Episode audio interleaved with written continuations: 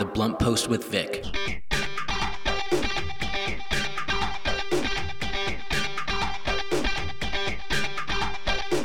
Good morning, happy Monday, and welcome to The Blunt Post with Vic. I am your host, Vic Gerami, the editor and publisher of The Blunt Post. The Blunt Post with Vic is a program that covers national, regional, and local headline news, offers analysis and commentary, and I interview members of Congress, local elected officials, and other high profile public figures. Let's get blunt. Let's get blunt. Let's get blunt. On today's Let's Get Blunt, I want to talk about the double standard of US foreign policy and how we choose which lives have value and others don't. A recent example of this has been happening for the last two years. And some of you know that in 2020, nations of Azerbaijan and Turkey orchestrated an invasion, a genocidal assault and ethnic cleansing against the independent Republic of Artsakh, massacred 5,000 plus Armenians in 44 days and occupied about 80% of Artsakh, also known as Nagorno Karabakh, which is its now outdated Soviet name.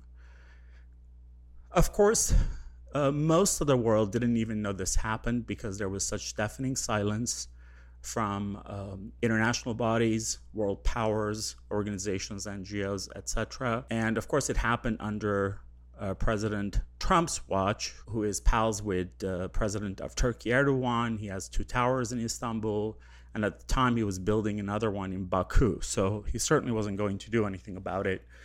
And uh, these things don't happen without the knowledge of uh, powerful nations like the U.S. And so, you know, not much was done, and uh, you know, except for sort of toxic both sidism statements by uh, you know foreign governments and uh, Secretary Pompeo at the time of you know saying uh, both sides should come back to the table and negotiate and this and that, which was just garbage. Because when Ukraine was invaded by Russia within minutes, within hours, the language was very different. The language was that here the aggressor is, the, is Russia and the victim is Ukraine rightfully so. And I'm glad that the world reacted the way they did to Ukraine. And of course, the US has sent billions of aid to Ukraine, different types of aid. But when it comes to uh, Artsakh and Armenia, I guess they're not West enough. Uh, recently, a couple of weeks ago, Azerbaijan went further and invaded parts of sovereign Armenia. And they're now occupying parts of Armenia. And yet, you're still getting the same sort of rhetoric.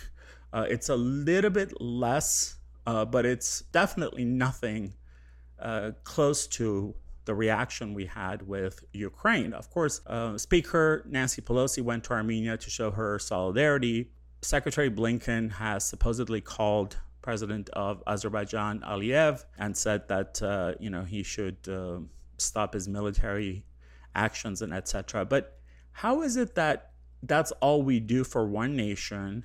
And yet, with Ukraine, the entire world was about to go into World War III. Now, of course, I understand Ukraine is a much larger nation. It has a great amount of natural resources, and here the enemy is Putin and Russia. But when our politicians, whether it's uh, President Biden or Secretary uh, Blinken and such, when they talk about uh, human rights and democracy, uh, they don't talk about that. You know, they don't say that it, there's a caveat that it's con- contingent on your natural resources. It's just been really it's really been disgusting. I'm not going to sugarcoat it. Watching President Biden's deafening silence on this and Secretary Blinken's really toxic both sidism and just a bunch of rhetoric and sound bites and not much else.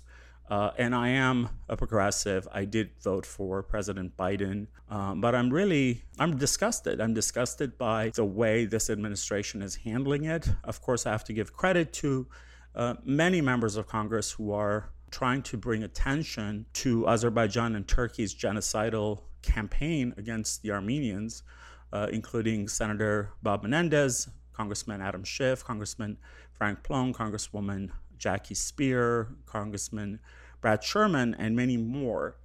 Um, but we do have to hold our elected um, elected officials really accountable for uh, sort of playing sort of favoritism based on uh, a, you know what we can get out of a nation and, and their natural resources, and also, of course, in this case, uh, what we can get out of the the aggressor. You know, Azerbaijan having uh, lots of oil and gas. Um, it's been a major factor in keeping a lot of world powers quiet because they're dependent, or at least they, they want to be dependent on Azerbaijan oil.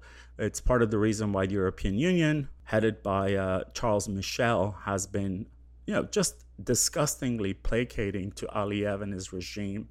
Uh, there's been, you know, almost no sound coming out of the United Nations uh, Council of Europe, OSCE, uh, CSTO, or many other organizations, Human Rights Watch, Amnesty International, when innocent Armenians are being slaughtered. Uh, last week, an Armenian woman soldier, a mother of three, was captured by Azerbaijanis. She was raped, she was mutilated, uh, she was murdered, of course, and they they put rocks in her eye sockets they put her finger in her mouth and took pictures, and this was all on video, and they released it. Um, they're of course they're doing that as part of a psychological warfare and such. And because Azerbaijan has sort of unlimited oil and they can buy weapons from multiple nations, they have a lot more power than a small nation like Armenia with a population just under 3 million. So I'm, you know, I'm going to be blunt and I'm going to call out the party that I voted for, the party that I thought was better.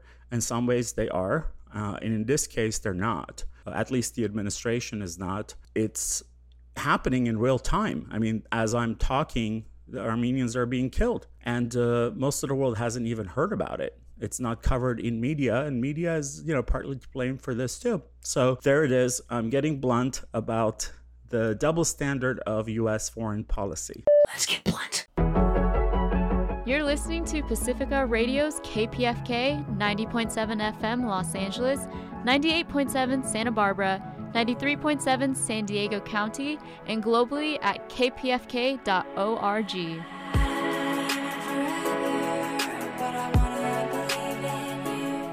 Councilmember Paul Koretz has represented Los Angeles' 5th district since 2009. Born in the San Fernando Valley, Councilmember Koretz helped lead the effort to incorporate the new city of West Hollywood in 1984. In 2000, he was elected to the California State Assembly, representing the 42nd Assembly District that included much of City of LA's 5th District. While serving in the State Assembly, he authored over 70 bills to protect workers and their families, fought for LGBTQ equality, and the recognition of the Armenian Genocide. Councilmember Koretz is running to be the next Los Angeles City Controller, which will be decided in 2022. His endorsements are way too many to list, but a few include the Los Angeles Mayor, Eric Garcetti, Unite Here Local 11 Hospitality Workers Union, AIDS PAC, Councilmember Kevin DeLeon, and the iconic labor leader and human rights activist Dolores Huerta.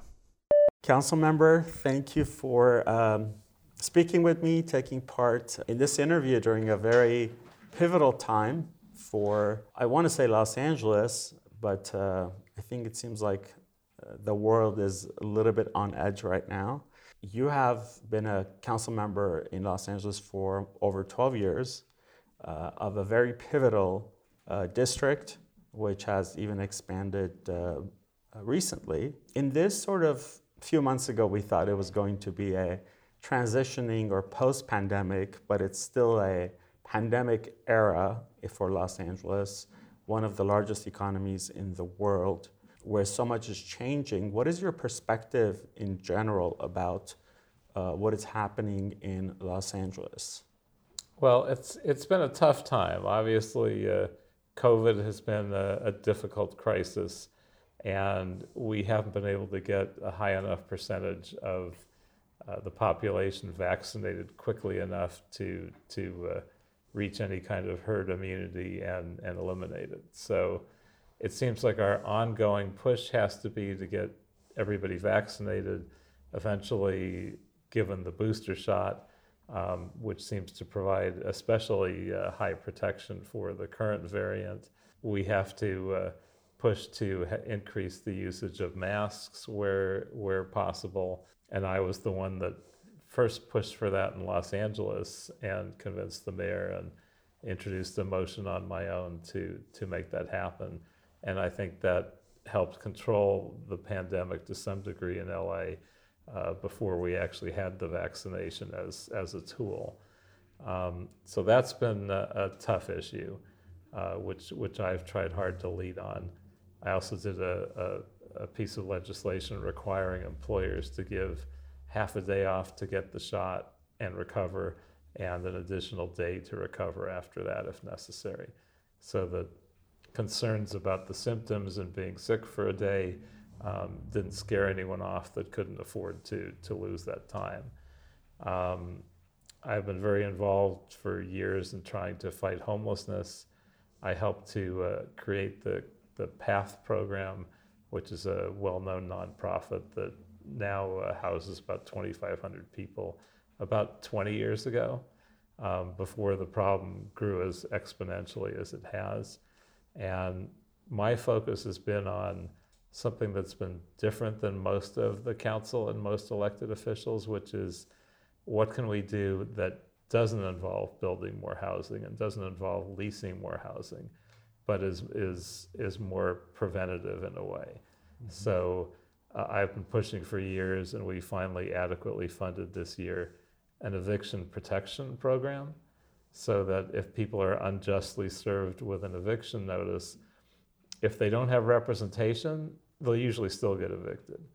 But if they have an attorney, uh, if they have a, a, a, real case and it's not a, a, justifiable eviction, they'll usually win. Right. So it's a lot cheaper to keep people from being kicked out of their homes than to build a $700,000 HHH unit and provide services um, and it's also more humane and it's quicker. Um, and preferable. And preferable. So that's kind of been my angle. We also required a few units of affordable housing and a lot of large luxury buildings in the city, but then we didn't track them. So landlords might rent to somebody that needs it. They might rent to their nephew that doesn't show an income because they're going to college and they don't have a job. Um, they might just rent market rate because nobody's watching. So I pushed for years to get a database set up so we could track it, which we were originally told was impossible. But of course it's not, and we now have such a database. And uh, we're also trying to put together a list of people that actually need affordable housing or they could wind up on the street. So again, it's it's a more preventative approach, and you know I have several other ideas that I've been pushing for, and hopefully we'll focus on some of them because they all are quicker and cheaper and more humane, um, and I think that should be the approach of the city. Because it's you know it's such a daunting task. Um, you know, California has 50% of the the unhoused population and even if, if magically we have the budget to house everyone, there will be others that will come. So it's really a national problem, and it's a nat- I should say national challenge to fix it. And I know that sometimes we, we want our council members or assembly members or state senators to just sort of you know snap and everything is is taken care of but it's it is a very daunting task. I was going to ask you what some of the key challenges are in the city as we are, but I think you covered a lot of them uh, because you've been working on them for a long time, you know, including the, uh, the homelessness and, uh, and eviction and all of that. So I'm going to transition to sort of your next, your next step in public service. You're a candidate to become um, a city controller for Los Angeles. Yes. And um, I think some people don't know what a city controller does. So before we get into specifics, if you would just sort of give us a little bit of a, an explanation of what a city controller does. Well, I think the key things, there are other things that the department does, but the elected city controller, uh, I think, really focuses in a few areas. I think the primary one is finding efficiencies and rooting out waste and finding ways to save the city money so that we can, we can spend those on programs that we actually need rather than things that are, are steps that don't do anything for anyone. And an example of that, uh, years ago, uh, Wendy Greuel and I pushed through a change in, in how bills were paid because the city usually paid its bills early because it used to pay them late and get uh, assessed penalties. So it started paying them early and they lost money on the float of money. So we decided that uh, we would pay bills exactly on time. I mean, we're in the computer age, we can do that.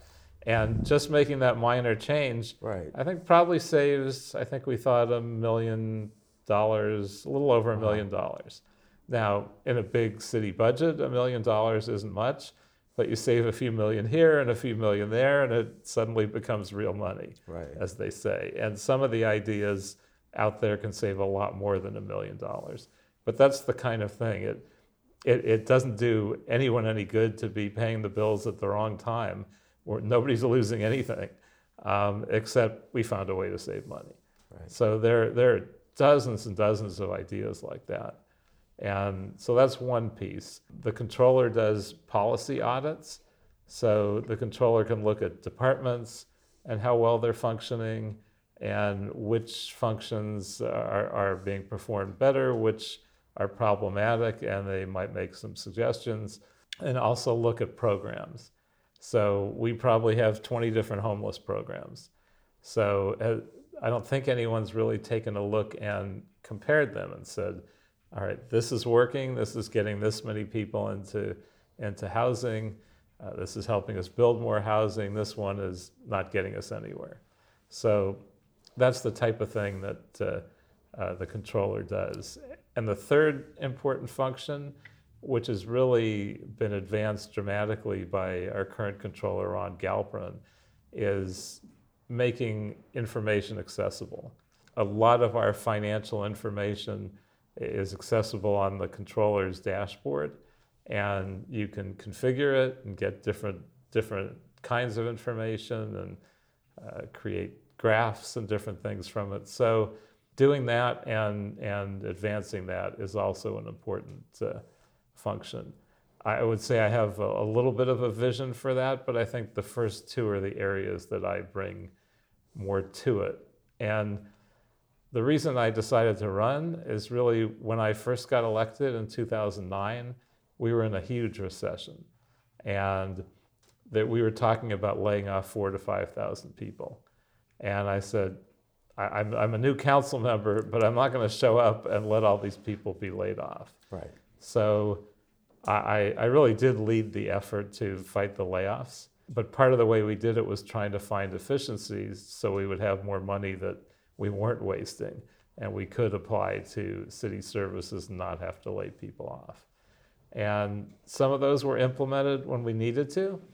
Some of them turned out to take years longer. So, long past the crisis, um, I was pretty stubborn and I kept working on them. And some of them are even being implemented right now, 12 and a half years later. It's, it's sort of a natural progression. I've done it, it's almost been a hobby of mine on council. You know, how do we push these ideas through? How do we talk our colleagues into it um, and make them see the, the value and make department heads see the value? And it's something I'd like to continue doing and would be my main focus as, uh, as controller. This is the Blunt Post with Vic on KPFK 90.7 FM. I am your host, Vic Gerami, and you are listening to my interview with Council Member Paul Koretz, who is also a candidate for LA City Controller, which will be decided in 2022. You answered what was going to be my next question, which is you know, you've been a beloved council member. Why are you putting yourself in this super high pressure? I mean, you already have a lot of high pressure on you as a council member, but going up to the next level but then you answered that and, and that you uh, you've already been doing this and you've had all these ideas, and some of them you've passed, and uh, uh, it's can- sort of the less emotional, less visible side of things. Right. And I'm not someone that really likes being visible and likes the glory and Right. likes to go and go to a lot of ceremonial events. Uh, This is a job where you really can just dig in and do the work. Right. And it's not a sexy job. You don't see other elected officials, uh, you know, trying to elbow me out of the way because Right. it's it's not very glamorous, but it's something that can do a, a tremendous amount of good for the city. Yeah, which is considering all the changes, we definitely need all hands kind of an approach to uh, Los Angeles's challenges. There's also the mayoral race and all of that. Uh, if uh, if people want to learn more about your your city controller race and how to get information and maybe contribute, etc., where they can where can they go? Well, we have a, a website. It's not fully developed yet, but it's it's got some things on it, um, and it's koretz4la.com. Koretz4la.com. Yes, and that four is spelled out. That's sometimes confusing. So koretz4la.com. Gotcha. Okay, Koretz, F O R L A dot com. Okay, thank Yeah. you for that.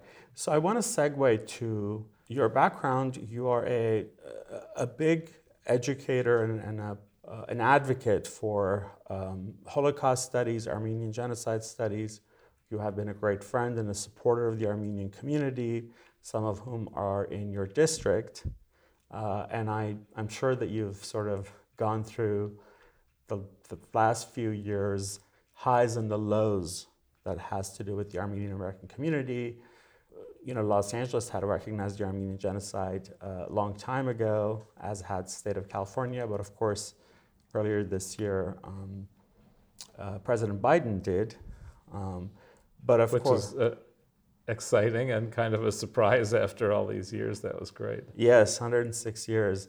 Uh, but of course, last year we, we witnessed this with this uh, genocidal assault on, on the Armenians of Artsakh, as it's known to some people in the Nagorno-Karabakh, by nations of Azerbaijan and Turkey, uh, and we it's almost like having PTSD. We're back to sort of re sort of re-witnessing what our great grandparents witnessed, perhaps.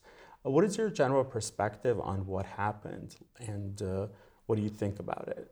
Well, it it was just inexcusable and unnecessary for this whole conflict to have happened. But I'm thoroughly disgusted about the way that it happened. It's almost inconceivable to me that in in the modern era that we would have this kind of warfare where people were cutting the ears off people as trophies and skinning them alive and doing things that that you just wouldn't believe could be possible and uh, you know it's it's hard and it's it's hard being Jewish and watching that because I mean we we all say never again, but it doesn't mean just never again for the Jews. We don't want to see a genocide happen, and especially an attempt to repeat a genocide that was so difficult to get recognized and has never been recognized by the perpetrators, uh, and now are really taking that same step in Artsakh. I mean, it's. I, I talked to Paul Krekorian about it, and it, it's so painful for him, but especially because he'd been to Artsakh, which I had never been to, and uh, he saw a, park that he had seen uh, before this conflict, and you know, so much money and effort and community pride, and now it was just taken over.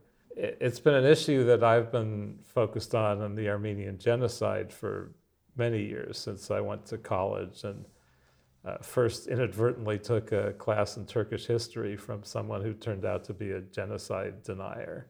And that outraged me once I understood uh, what was happening. And I've been an advocate uh, ever since. And I did legislation uh, about 20 years ago in, in the state assembly to create uh, Holocaust and Armenian genocide and other genocide uh, teacher training. I think at the time we were in the middle of a fiscal crisis, so there wasn't money put into it, and, and uh, I don't think it had the impact that, that I wanted, except I got no one, not a single person complained about teacher training for the Holocaust, but I got tens of thousands of calls and emails from Turks saying, How dare you teach this? This genocide never happened. I couldn't believe it. I even had uh, an email from a friend of my father's, um, and he had he died uh, over 40 years ago, so that was a long time ago. And he said, "Your father would have never done this, and uh, you know he must be turning over in his grave." And I don't remember what I sent back to him, but essentially it would be, You son of a bitch, my father would be so proud.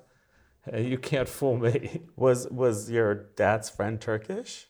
I suspect he was, but I didn't know people as you know their nationalities. I just knew them as as people he yeah. worked with and become friends with. It's unfortunate that uh, it's uh, that it's still a necessity to educate the world about genocides. I mean, Armenian genocide is not the only one. Uh, 20th century, after Armenians, it was the Holocaust, and after Holocaust was Rwanda and Chile and, and Cambodia and Darfur and, and which, which I, I did a I did legislation at the state level to uh, divest from from the Sudan while while all, all of the genocide in Darfur was yeah. happening. Um, the the thing that makes me the most distressed is I feel a kinship with the Armenian community, especially as a, as a Jew, and the fact that we went through the two great Holocausts in world history. And it's difficult because I don't think most Jews know the history of the Armenian relationship with Turkey and with Azerbaijan. And I think Israel sold Azerbaijan some uh, some weapons, not for this conflict specifically, but I think there's always been a good relationship because Azerbaijan has treated its Jewish population uh, more kindly than any other Muslim country. So they view that as a positive, but they don't see the connection that they're also, you know, supporting the Turks and engaging in genocidal activities on their own. Your support has been very meaningful. And that's probably the area where I've perhaps been the most impactful because I've communicated with Israel and they know I'm a you know very out there supporter of Israel. Right. And and it, it was heard, so I know they paid attention. Now whether whether it changed anything or not, I don't know. But that's important. But they need to know that there are Jews in, in American government places that support, you know, support the Armenian people and support. Yeah, many. This is the Blunt Post with Vic on KPFK 90.7 FM.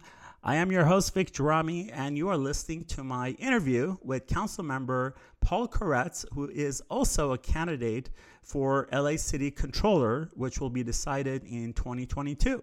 There, there are so many um, Jewish people that have, um, from uh, Ambassador Morgenthau, the first major advocate and activist for the Armenian community trying to stop genocide, to Franz Werfel, who, who wrote the famous book 40 Days of Musa Dagh about genocide, who was a, a Dutch Jew, to Raphael Lemkin, who was a Polish Jew who coined the term genocide, uh, mm-hmm. partly uh, due to the Armenian genocide, to um, Steven Spielberg, uh, including the Armenian genocide as part of the Shoah Foundation, mm-hmm. and on and on and on. So, uh, unfortunately, I think it was easier with the Jewish population because the Holocaust survivors were younger at the time. So, there were more of them. It was probably harder to capture uh, uh the actual stories from the actual people that lived oh, through it. Sure.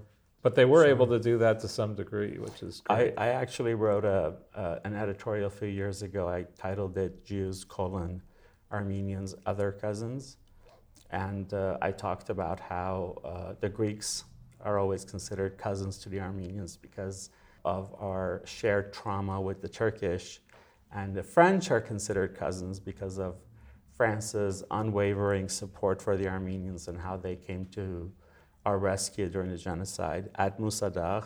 And then I go into uh, the kinship of, of the Jewish community worldwide with, uh, with the Armenians. I actually went to the, the Holocaust Memorial in Armenia when I was there in May. I went there a couple of times this year. So yes, your your support uh, is is super important, and uh, and for Artsakh too is people's right to self determination. I'm glad that uh, you know Los Angeles has recognized the independent Republic of Artsakh. Uh, I don't honestly know how, who, and how that was voted. I mean, I know it was about seven or eight years ago, but I suspect that from what you've said, you recognize Artsakh, you you support Artsakh, and and the people. And I still haven't been there, so I, I know there's uh, a trip planned at some point, uh, and uh, when that happens, I'll, I'll join it. I think that would be a special thing. I, I went there as an adult for the first time, not to Artsakh, Armenia, in 2018, and I fell in love. I'd only been there when I was three once. so, a council member, before we go, is there anything uh, you'd like to add to? I don't know. I'm trying to think of the big issues we've faced in LA. I, I might add public safety to that. Mm-hmm. And that's been an issue that's had some controversy. You know, after you know George Floyd's terrible death, uh, I think uh, every police department in every city, you know, engaged in some introspection about uh, uh you know what the next step is, and know, there was an effort to eliminate law enforcement in Los Angeles, a proposal to cut 95% of the budget, which is actually more than 100% because we'd still have to pay for the pensions of uh, officers that had served. Uh, I was strongly opposed to that from the beginning, honestly, uh, which doesn't mean that the department doesn't need reform and that there aren't ideas to uh, uh, reduce use of force and you know, handle every racial group equally and appropriately. But I think we, we don't want to leave ourselves uh, vulnerable to the incredible rise in violent crime. Right. So in my district, I found a way to focus on the Melrose area, which for a while was a hotbed of, of robberies, especially. You know, we had video that was shown all over the country of people being robbed at outdoor dining. So we really focused resources, worked and brainstormed with the LAPD and other departments and came up with an approach that worked. And actually, we've had no robberies in Melrose, the Melrose area for two weeks, which is probably the first time that's happened in anyone's memory, which has really been effective. Uh, so I think we want to combine reforms that uh, you know, reduce any remaining problems that uh, exist in the department. But at the same time, we, we want to be their partners and protect public safety. And the other thing we've been working on with LAPD has been eliminating ghost guns, which uh, are guns that bypass the background check system, mm-hmm. don't have any identifying serial numbers so they can be used in crime and not be a, a, an asset to law enforcement to find the perpetrators, uh, all because they're sent in pieces. So they're mailed in a kit. If you can assemble a gun, which is actually pretty simple to do with instructions, then even if you're legally not allowed to have one, you can have one. That's kind of frightening. And so the last four years, the number of them in LA has gone up 400%. We're now at uh, a point where uh, about a third of all guns used in crimes and recovered by LAPD are these ghost guns. Uh, so far, far, they've been used in, last I checked, I think 24 25 homicides in LA this year.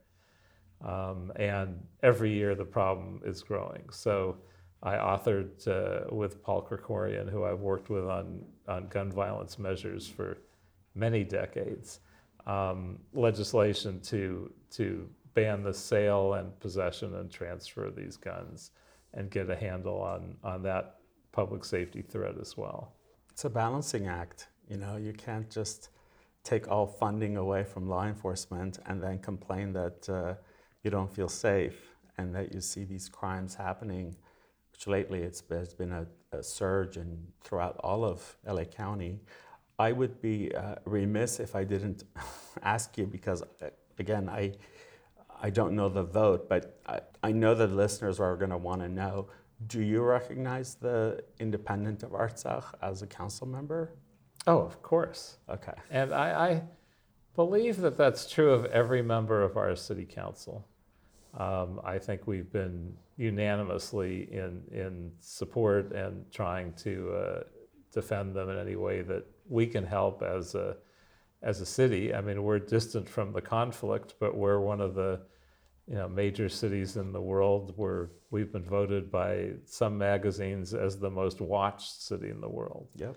So when we take an action legislatively, often it's replicated throughout the county, throughout the state, sometimes throughout the country, and even beyond. Uh, so hopefully our, our strong support will resonate beyond our borders. It is. It's. I watch the reaction of the Azerbaijan government and their talking heads and their sort of you know PR and all of that, and uh, I see their reaction when things come out of LA as well as West Hollywood. I was. Um, I got the city of West Hollywood um, to recognize uh, Artsakh formally with Sepi Shyne. My was a friend of mine. Sepi sponsored it and.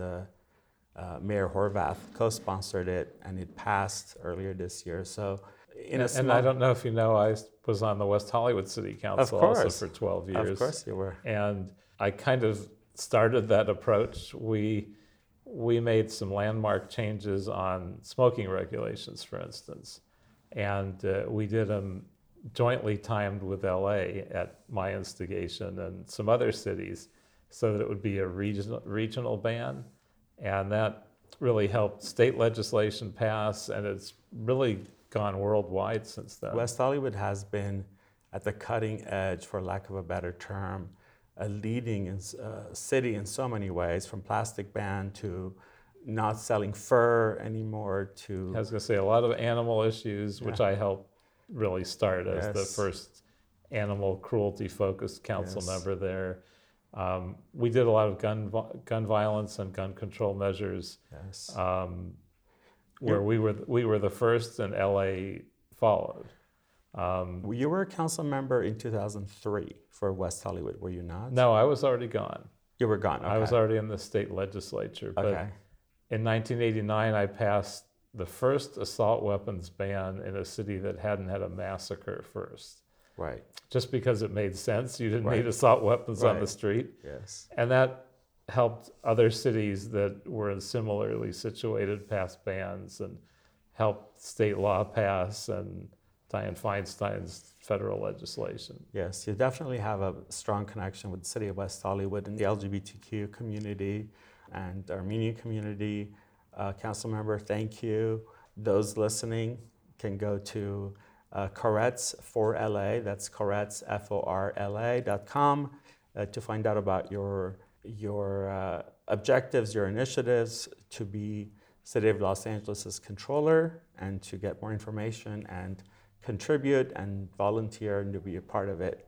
Thank you so much. Hey, thank you so much really for having appreciate me. it. That was my interview with Councilmember Paul Koretz, who is also a candidate for LA City Controller for next year, being 2022 election.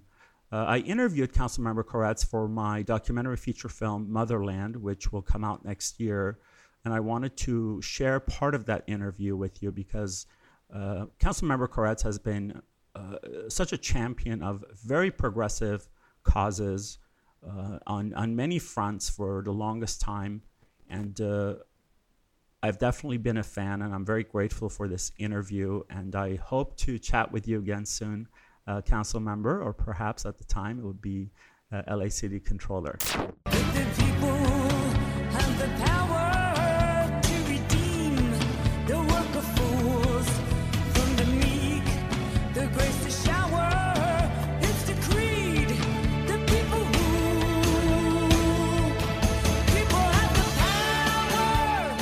I'm Patti Smith, and you're listening to Fiercely Independent Pacifica Radio, KPFK 90.7 FM. People have the power.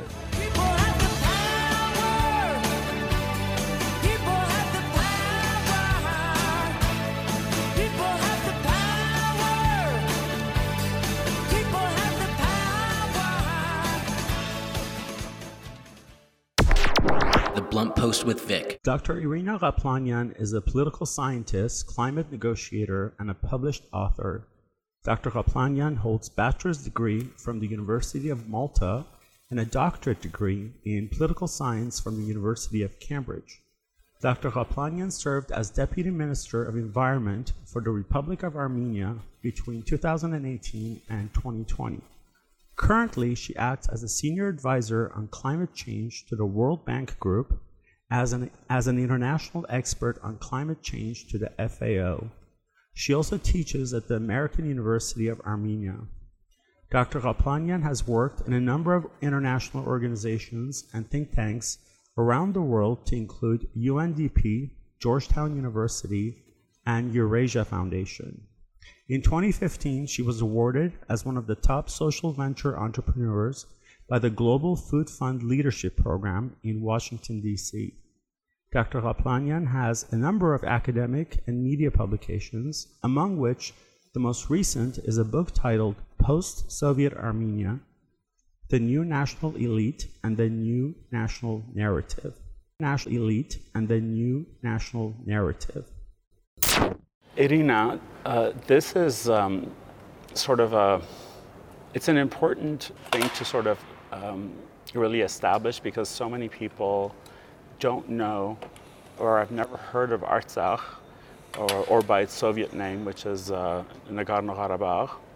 For those that have never heard about it or not much, what is Artsakh? Where is Artsakh?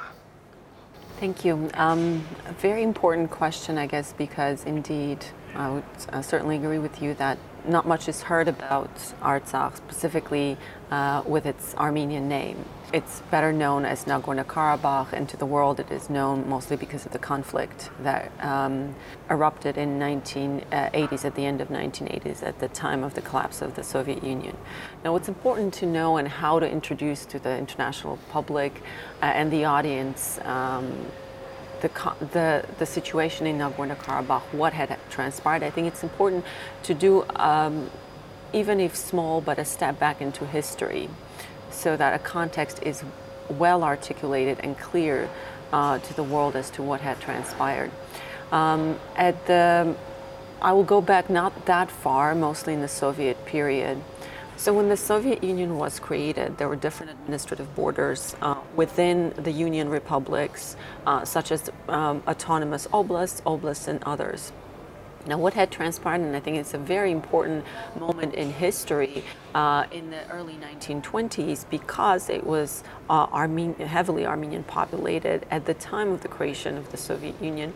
Uh, the last census that was conducted uh, was 19, 1923. 94% of Artsakh's population, Nagorno Karabakh's population, uh, was Armenian. So it was heavily Armenian populated uh, region. Uh, that was initially uh, in 1923 assigned to uh, the Soviet Socialist Republic of Armenia.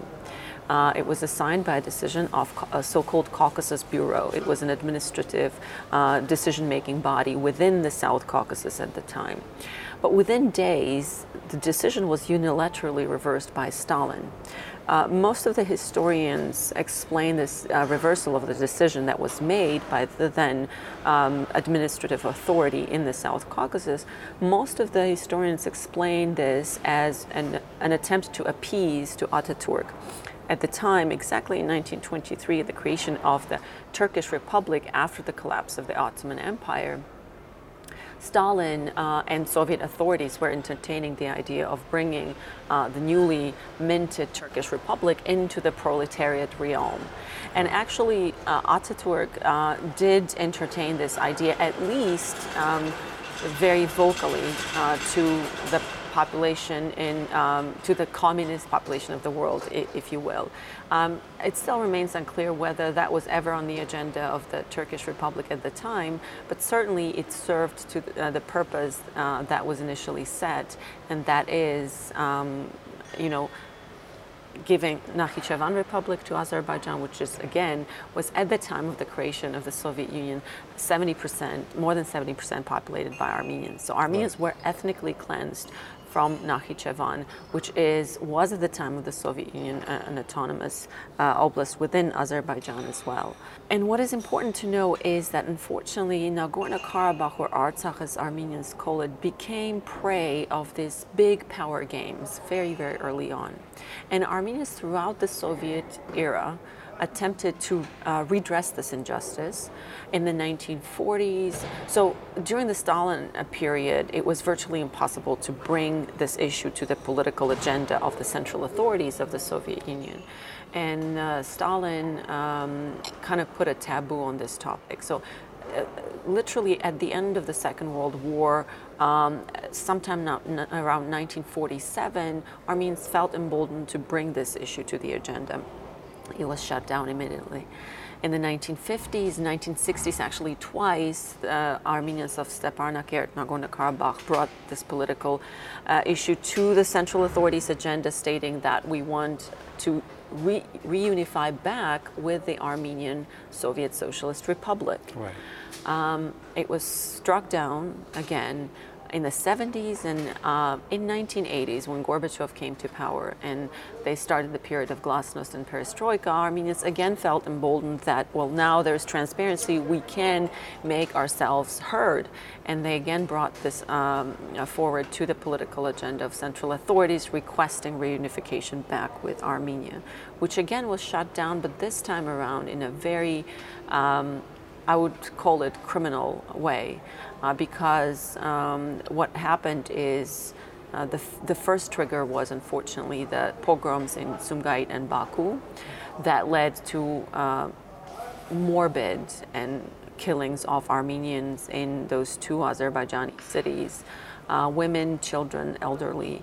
Um, and that led to massive uh, flow of refugees from Azerbaijan, Armenian refugees from Azerbaijan. Um, my grandmother, many of my relatives uh, lived in uh, Baku in other parts of uh, Azerbaijan, for example, the Dashkesan region, Khanlar region, uh, they all had to flee because of the tensions that were rising. And obviously, the same occurred in Armenia. Azerbaijanis were leaving uh, parts of the Armenia where they had settled during the Soviet Union because Soviet authorities, central authorities, for decades had uh, certain policies of moving different ethnic groups. Um, and then what had transpired, unfortunately, uh, Russian authorities together, well, at the time still Soviet authorities together with uh, uh, authorities in ba- Baku, organized a so called Operation Ring, or in Russian, Operatsiya Koltso, which was, um, I would say, um, to be politically correct and historically uh, accurate, was essentially an attempt at ethnic cleansing of Armenians uh, from certain parts of uh, Artsakh, and they succeeded. Um, basically, it was a punishment of central authorities to Armenians in making themselves heard and wanting to be uh, reunited with Armenia. And then what had transpired is unfortunately uh, military clashes. Uh, so after the Operation Ring, the situation in Artsakh and around Artsakh became more volatile, and we started seeing more and more clashes, and the people of Artsakh began to organize in uh, small military groups to defend themselves because they already saw what had transpired in Shahumyan region with ethnic cleansing of Armenians from there, and they started defending their homes. And that was the beginning of uh, military confrontation, and then later a full-scale scale war, which lasted till 1994. Now, um, in 1994, it was Azerbaijani authorities who requested uh, Russia to mediate uh, a ceasefire, and that's what happened in Bishkek in 1994. Um, four parties uh, came to the negotiating table and signed the, uh, tr- uh, the ceasefire agreement. Uh, that was Azerbaijan, Armenia, Nagorno Karabakh and Russia, who was mediating the whole process. Um, so, for 30 years, Armenia, uh, um, Armenians of Nagorno Karabakh uh, basically held the territories around Nagorno Karabakh proper. They had referendum, they had government, they had territory, they had uh, full, all of the uh, elements that would qualify an entity to be recognized before the international law as a sovereign state. Uh, for 30 years, for three decades, uh, OSCE Minsk Group, which was charged with the mediation mandate of the conflict, called all of the parties to the conflict to uh, mediate and resolve the conflict by peaceful means. Uh, and one of the major uh, factors that was incorporated in every aspect of mediation of the OSCE Minsk Group was commitment to non use of force to which Armenia had fully committed, uh, to which uh, Nagorno Karabakh had fully committed, and uh, to which Azerbaijan did not commit, as we saw what had transpired in uh, 2020 in fall. Thank you for that. That was uh, incredibly insightful, detailed, and uh, thorough. Well, you covered the region very well. You covered the context and what led to and the reasons for this attack. Uh, now let's talk about sort of like the deafening silence of the greater international community. Of course, as you mentioned, we had been uh, grappling with COVID, Yes. but nonetheless, uh, there was really a deafening silence coming from many international bodies and agencies that are meant to address things like this Yes. and uh, sort of so called ally countries as well. Sort of talk about that. Sure. Well, as I mentioned, unfortunately, um, world was distracted because of pandemic, fighting pandemic. Um, the U.S. was in election, but we also need to understand that there are uh, a range of other factors.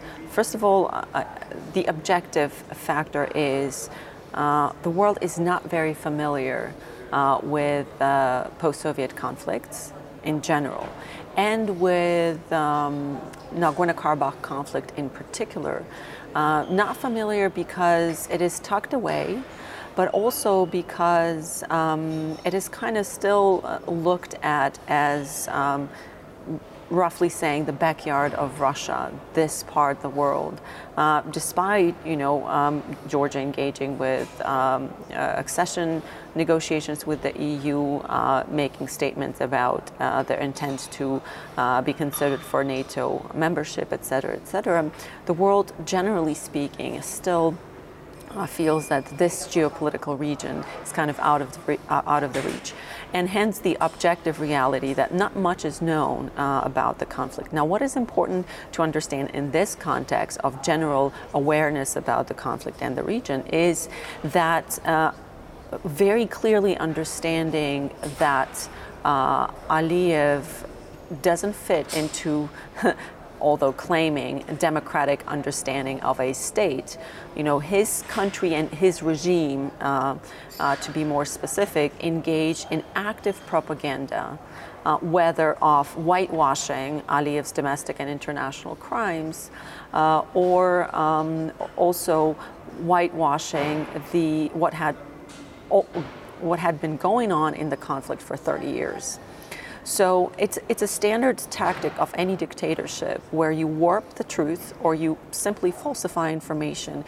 And Azerbaijan for years has been engaged in rewriting history um, from claiming ancestral lands of non existing Azerbaijan to claiming um, cultural and uh, historic figures that were, for example, Iranian, claiming that those are um, Azeri.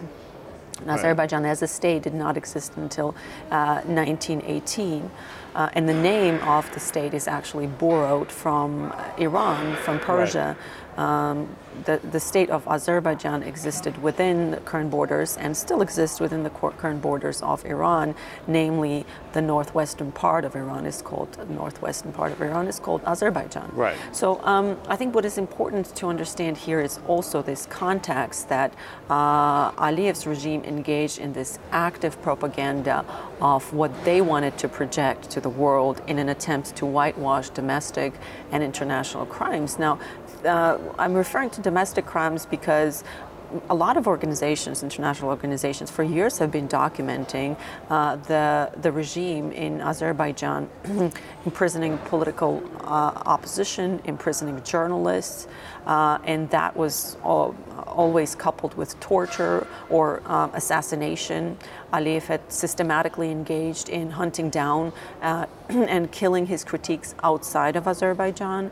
Um, the famous case of Alexander Lapshin, the Israeli Russian blogger who traveled to Nagorno Karabakh and was blacklisted uh, by Aliyev, uh, uh, by Aliyev's regime, uh, and then uh, was literally captured in, uh, in Minsk by Belarusian authorities and against uh, the urgent uh, the urgent requests of Israel and uh, Russian governments because he's both national of Russian Federation and Israel. Uh, Alexander Lapshin was extradited to Azerbaijan, tried in a ridiculous mock trial, something that we are systematically seeing now uh, perpetrated against Armenian POWs and detainees uh, tried and then uh, attempted, uh, uh, the Azerbaijani authorities attempted to murder him. And just in time, Israeli authorities succeeded in uh, returning him back home. Very shortly after, Mr. Lapshin applied to the European Court of Human Rights, and the court lasted for a few years. And just this year in, in May, the ECHR, European Court of Human Rights, uh, issued a verdict uh, stating that Azerbaijan is at fault of a torture and attempted murder of uh, Alexander Lapshin. So I think when we talk about the qualities of this regime, we have to be very clear that on the one hand, it is specifically and ethnically motivated against Armenians, but the institutional, uh, the institutional aspects and instrumentary is designed to torture and murder anybody who counters Aliyev and his inner circle whether you're Israeli, whether you are Azeri, or whether you are Armenian. So this is an important context to understand. And Aliyev is well educated. He started, studied in Moscow. He's very well versed in, uh, in Russian and English. He understands who he really is. This is clear. That's why he engages and spends millions of dollars every year in whitewashing who he is, who his family is, what regime he's operating. And I think what is very important also to stress is the recent Pandora Papers also revealed that he's well aware that his time in Azerbaijan is not eternal. That's right. Thank you, thank you, thank you. that was amazing. That was my interview with Dr. Irina Ghaplanyan, who is an expert uh, in climate change as well as South Caucasus and what is happening in Artsakh and Armenia right now. Uh, Dr. Ghaplanyan, thank you very much for your time and for being on the show, and uh, I hope to chat with you again soon. Before we go, I'd like to thank my producer, Ricky Herrera, without whom this show would not be possible, and KPFK, the station that brings you unfiltered and commercial free news, opinion, and hopefully some inspiration. Thank you for joining me today on The Blunt Post with Vic. Tune in next Monday at 6 a.m. for another episode.